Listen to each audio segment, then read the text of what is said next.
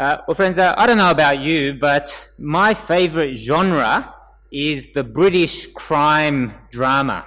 Uh, has anyone else watched British crime dramas here? Uh, a few of us. Uh, I, I, love them.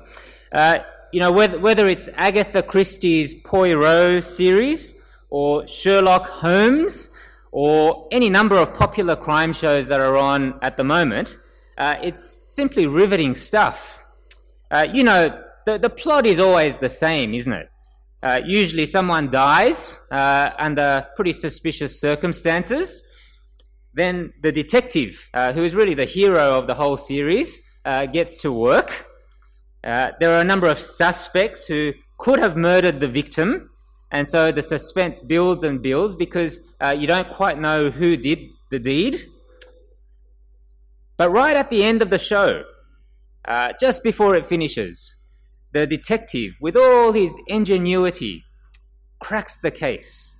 The mystery is solved, and everything comes to light. Uh, now, friends, uh, we've been working our way through Ephesians for the last little while, as uh, Jason has just mentioned. And uh, it's been wonderful hearing from some of you how much uh, you've been enjoying uh, reading Ephesians on your own and, and together with others.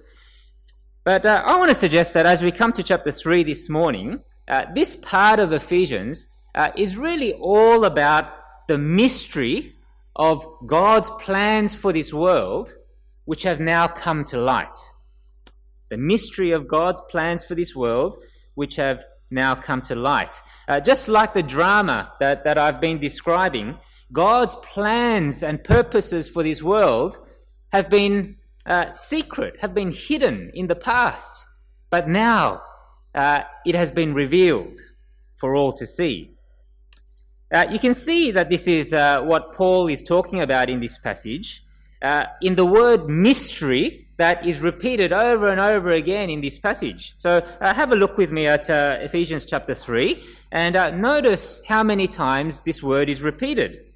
It, it's there in verse 3, for example, and you can see it there again in verse 4. Uh, if you come down slightly to verse 6, you can see the word mystery there again. And uh, if you go down a little bit further to verse 9, uh, the word mystery is there again. You see, what Paul has to say here to the Christians around uh, the city of Ephesus has really got to do with the mystery of God's plans for this world. Uh, now, the first thing that Paul says in our passage is that this mystery has been revealed uh, this mystery has been revealed. Uh, in some ways, I think what Paul says in our passage this morning is a bit of a digression, uh, even though it, it is a very important digression. For if you have a look with me at verse 1, verse 1, you can see there that Paul seems like he is ready to start praying for the Ephesians. Uh, he says, For this reason, I, Paul, a prisoner for Christ Jesus on behalf of you Gentiles. Now, if you remember from last week, we saw that uh, the Gentiles are now fellow citizens uh, in God's kingdom. They are part of his family and now part of his temple that he is building. And so, for this reason, in verse 1, Paul wants to pray for these Gentile Christians. And yet, if you look carefully, Paul digresses uh, after verse 1, and it's only later in verse 14 that he, he picks up and starts to pray for the Ephesian Christians. In verse 14, it starts off the same way, doesn't it? For this reason. And then he prays for the Ephesian Christians. But what is this important digression that Paul wants to speak about? Well, uh, it's that the mystery of God's plans for this world have now been revealed to him. Uh, you can see it there in verse 2, can't you? Uh, verse 2 says, Assuming that you have heard of the stewardship of God's grace that was given to me, says Paul, for you, how the mystery was made known to me by revelation, as I have written briefly. Uh, you see, Paul has already, already written about this mystery in the past. Can anyone remember where he has mentioned this mystery uh, in, in previous chapters of Ephesians?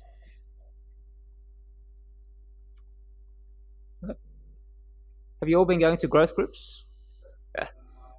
Chapter 1, 9, 10. Well done, Matt. Um, chapter 1, 9, 10. Uh, Paul has already spoken about the mystery, which uh, there uh, is about God's plan and purpose for this world to unite all things under the lordship of Jesus on the last day. Uh, but here, what Paul talks about is how God is going to do this. Uh, the word stewardship that you see there in verse 2 is better translated as the word strategy. Uh, what Paul is talking about here is the strategy of how God is going to achieve his plans to bring all things under the lordship of Jesus. And this strategy and this mystery has now been revealed to him. However, it has not only been revealed to the Apostle Paul at his conversion, uh, probably on the Damascus Road, but if you read further, it's also been revealed by the Spirit of God to the apostles and to the New Testament prophets who proclaimed the message of the apostles. Uh, you can see it there in verse 4, can't you? Verse 4, he says, When you read this, you can perceive my insight into the mystery of Christ which was not made known to the sons of men in other generations, as it has now been revealed to his holy apostles and prophets by the Spirit. Uh, you know, we live in a world where we love the, the great read. Um, you know, every year thousands of people gather in, in a room to watch the CEO of Apple remove the veil on the latest iPhone to reveal its glory to all the world. Uh, on MasterChef, I've noticed that they love to put a little lid on the on the food. What do they call them? Uh, cloches. Yeah, they they put a little lid, and so it builds up the suspense until they reveal what's under. Here, the astonishing thing that Paul says to these Christians around Ephesus, who are probably gathered around a small uh, house somewhere listening to Paul's letter, what Paul says to these Christians is that God has and he has revealed his astonishing plans for this world for all to see. Now, uh, friends, I want to suggest that this is actually a wonderful thing for us. For it means that God is not, you know, uh, a sneaky kind of God. Uh, have you ever met anyone sneaky before? Have you ever worked with anyone sneaky? Um, someone who perhaps holds their cards very close to their chest? Perhaps it's your boss at work. Uh, perhaps it's a family member. Perhaps it's a friend. But whoever it is, it, it's horrible working for people like this, isn't it?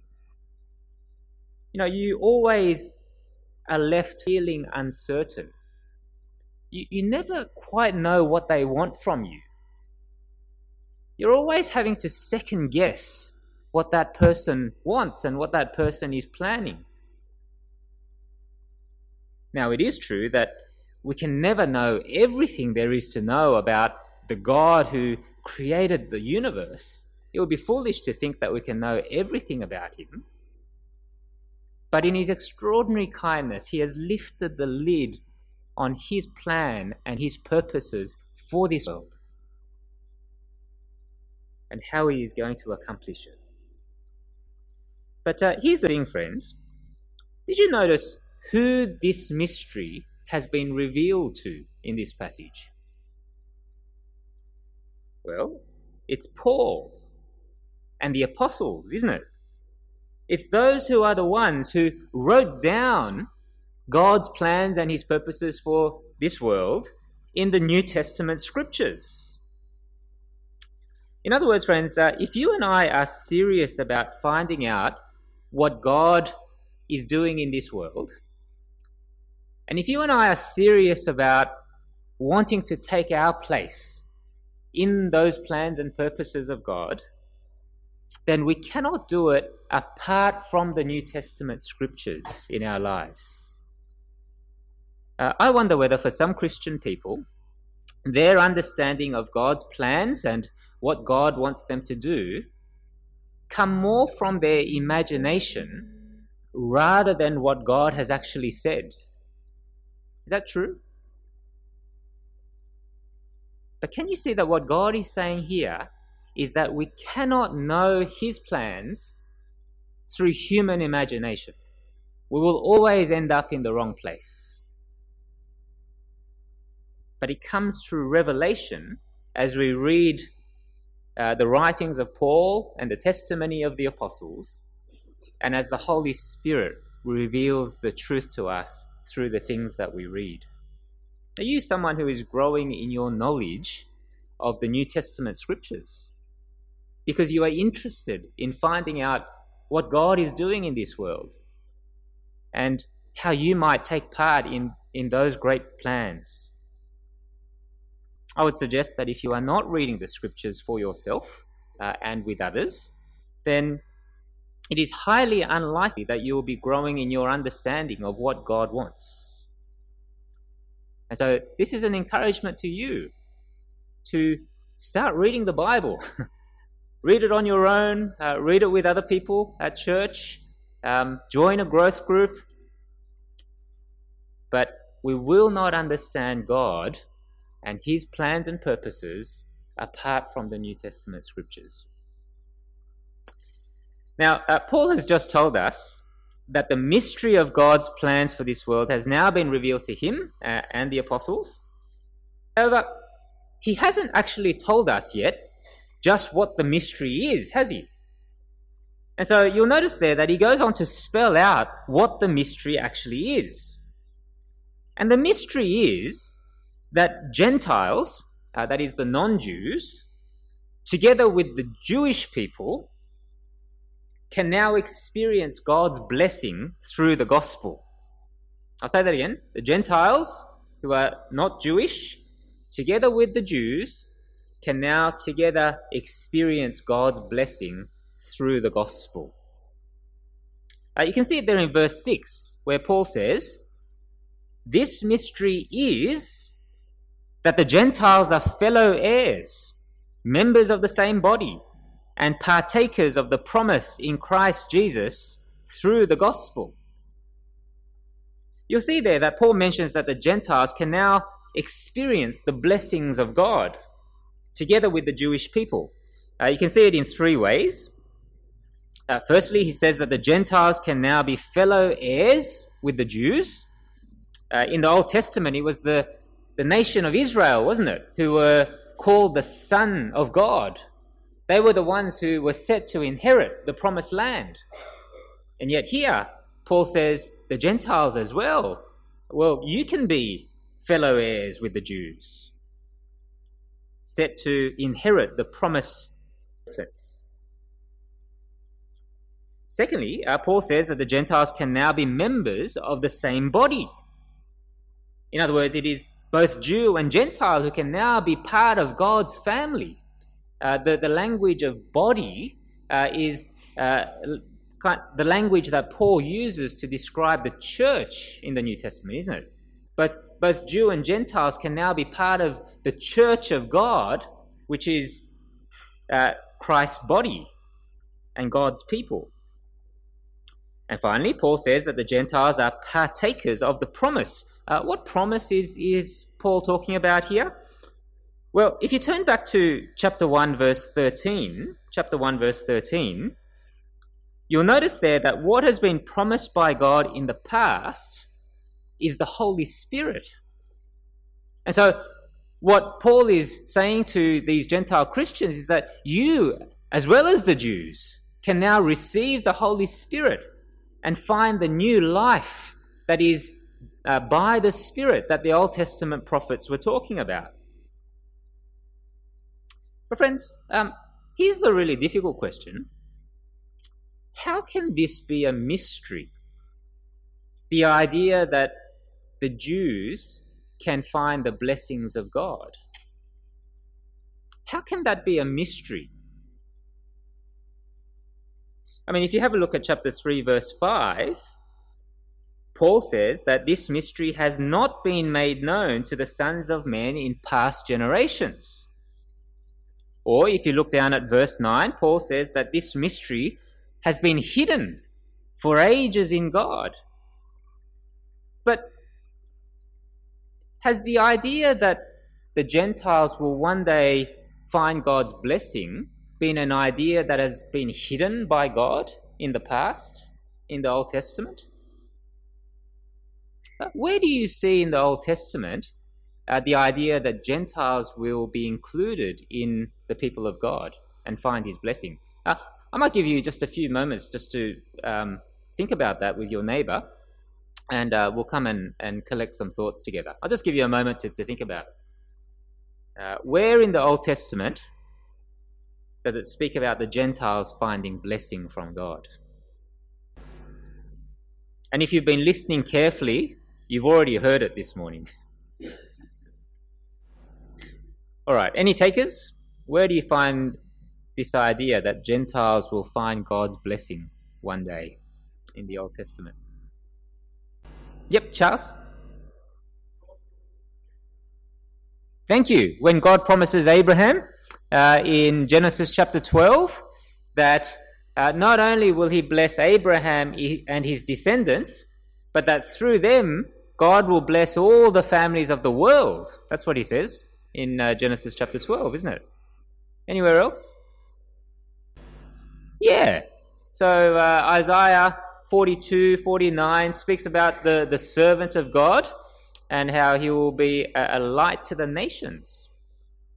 Uh, in the Psalms, we saw it today in Psalm 2 that um, uh, God says to his anointed king, Ask of me, and I will make the nations your inheritance. And so the idea of the Gentiles actually finding God's blessing has not really been a mystery for those with eyes to see in the Old Testament. And so I wonder whether the mystery is not simply the idea that Gentiles can now know God's blessing, and that's been there all the time. But I think the mystery is really about how it is that these Gentiles and Jews can now know God's blessing. And how can they know God's blessing? Well, it's through a crucified Messiah. That's the surprise, isn't it? It's by being united with Jesus Christ, who died on the cross, that both Jew and Gentile can come to find the blessing of God.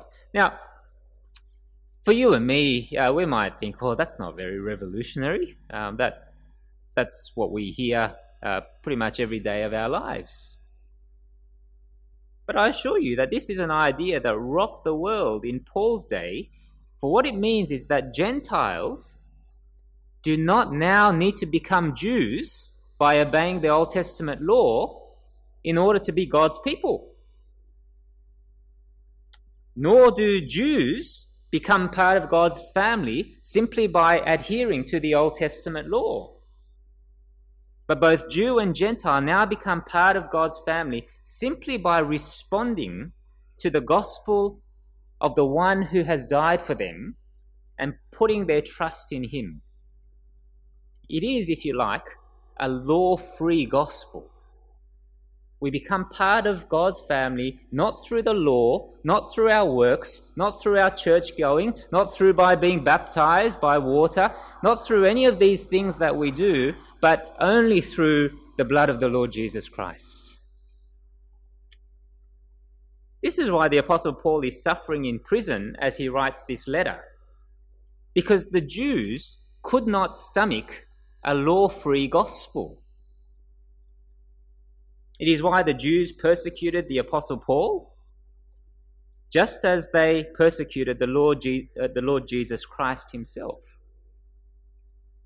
And in fact, the gospel that says that you can now be part of God's family, not by anything that you can do, but by the free grace that is available in the crucified Messiah, is also something very offensive to those who think that they can earn their way to heaven. It is equally offensive in our day to speak about grace to those who are part of works based religions, who think that they get to heaven simply by the things that they do and by obeying the law. But it is this law free gospel that is God's mystery or plan to include both Jew and Gentile into God's family. Now, uh, in the final part of our passage this morning, uh, we are told of God's strategy of how He is going to accomplish His plans and purposes, uh, or this mystery that has now been revealed. God's strategy of how He's going to accomplish His plans. And uh, you can see there that a key part of God's strategy is the Apostle Paul. Uh, in verse 7, Paul says that he has been made a minister, which is really the word servant. Now, that's all that the word minister means. Uh, if anyone is a minister, whether it's the minister who stands up the front or uh, somebody, a minister sitting in the pews, it, it, simply means they are a servant, nothing more. In verse 7, Paul says that he has been made a minister.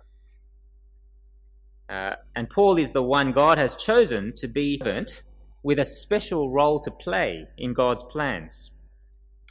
Further, you can see it again in verse 7 that this has come about by God's grace. You see, Paul is painfully aware at this point of his past life of actively persecuting the church of God.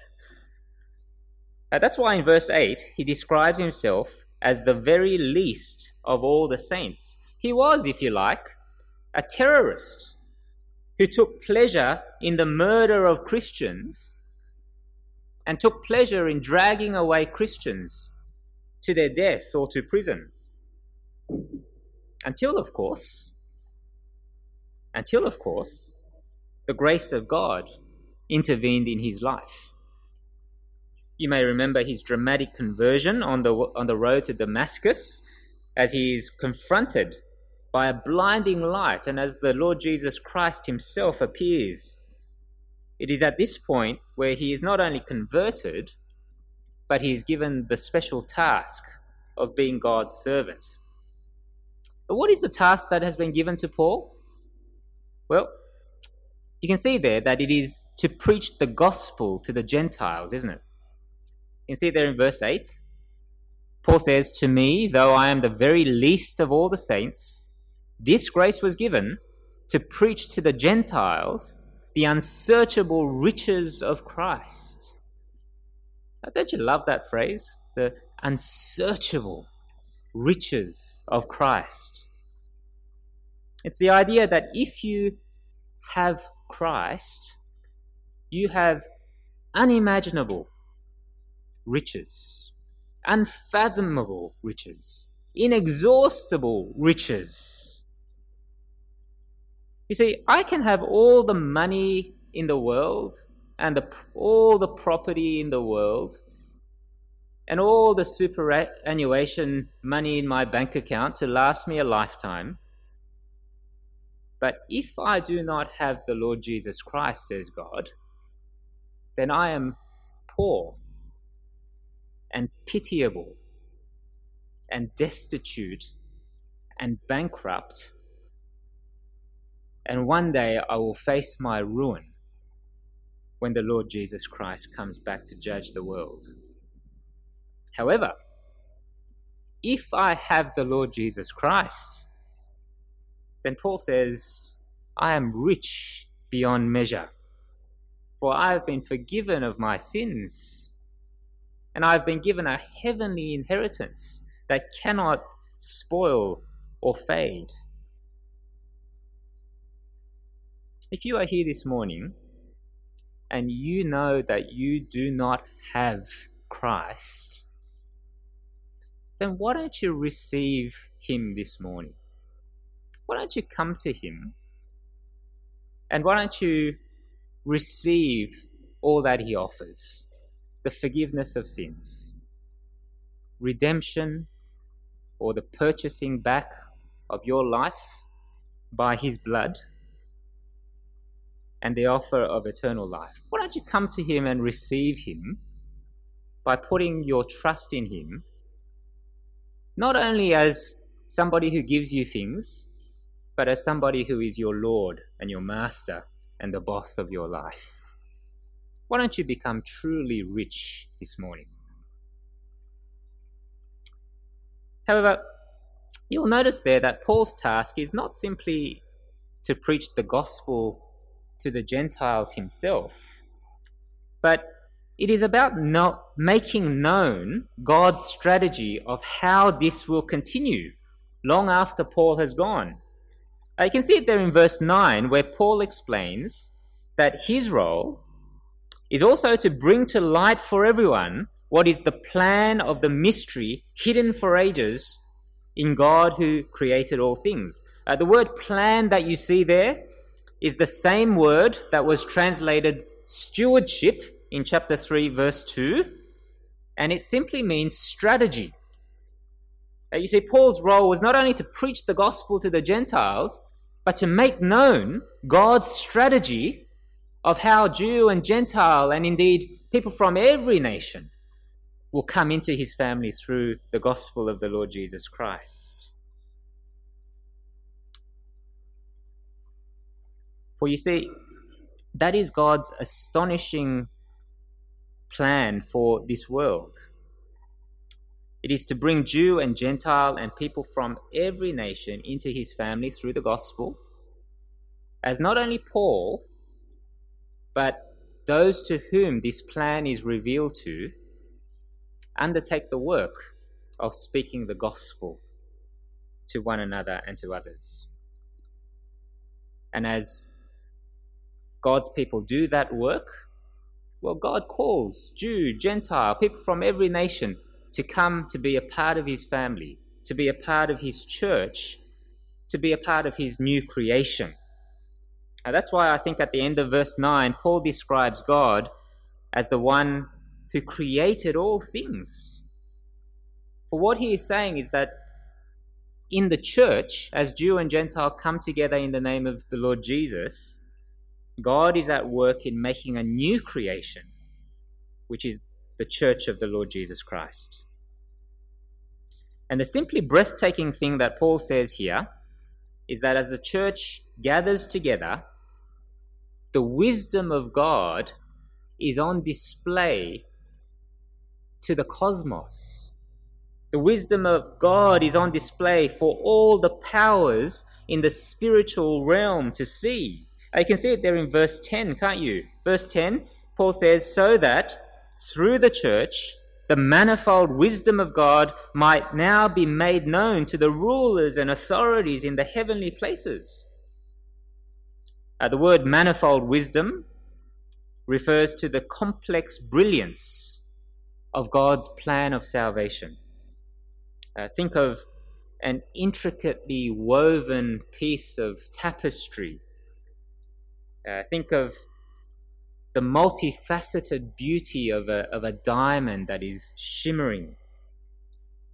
Uh, it's talking about the wonderful wisdom of God who has woven both Jews and Gentiles and people from every nation, with all their diversity, into the church.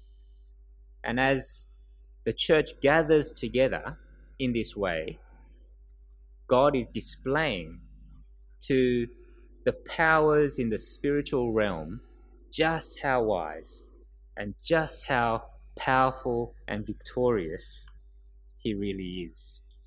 Uh, recently, I was watching the Winter Olympic Games, and uh, I noticed that on TV there was a pre-recorded interview with one of the athletes. I think it might have been one of the uh, uh ice skaters.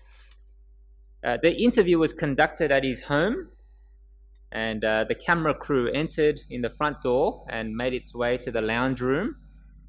And there, in the lounge room, just on one of the walls there, taking pride of place was a trophy cabinet with all his trophies, uh, all his medals, all the symbols of victory that this athlete had amassed over the years. Now, what God is saying here is that the church is a bit like that. It is God's trophy cabinet, if you like. As Christians from all different nations gather together in the church at Strathfield, in the church at Enfield, in all the churches in Sydney, and indeed all across the world, God is displaying his trophy cabinet. This is how wise and how powerful and how victorious I am. And he's declaring that to all the powers in the heavenly places, the angels, as well as those hostile spiritual powers that are at work in the spiritual realm. Friends, I, wonder how you and I think of church each Sunday uh, or during the week as we gather with other Christian people. Uh, if we're completely honest, I'm sure there are times when we would be more content staying in bed than coming to church. Is that right? I certainly feel like that at times. Or perhaps we come to church and uh, we feel a little bit underwhelmed at times. You know, you look across the pew and you see that awkward person that always manages to say the wrong thing. Or sometimes things go wrong in the service. The musos make a mistake, or the PowerPoint isn't working this morning. At other times, the sermon is a bit boring. You might be thinking that at the moment. And yet, can you see that what God is saying is that as the church gathers together, as His people gather together, because they've been brought together by the blood of the Lord Jesus, then what is really going on is that God's wisdom is on display to all the powers in the spiritual realms. There is something cosmic going on even as we gather this morning. That's why Paul finishes by saying to the Christians around Ephesus not to lose heart over what he is suffering. You can see it there in verse 13, can't you? So I, Paul, ask you not to lose heart over what I am suffering for you, which is your glory. You see, so many things in the Christian life appear pretty weak and unimpressive, doesn't it? Uh, you know, Paul here is sitting in prison. Uh, he might look foolish and weak and pitiful in the eyes of the world. And yet, Paul knows that the mystery of God's plans and purposes for this world has now been revealed. Uh, Paul knows that he and others are proclaiming the gospel uh, to people all around the world. And he knows that through the gospel of Jesus, who died for sins and rose again to new life, that God is building his church, his new creation, which displays just how wise and just how powerful and just how victorious God really is. Let's pray.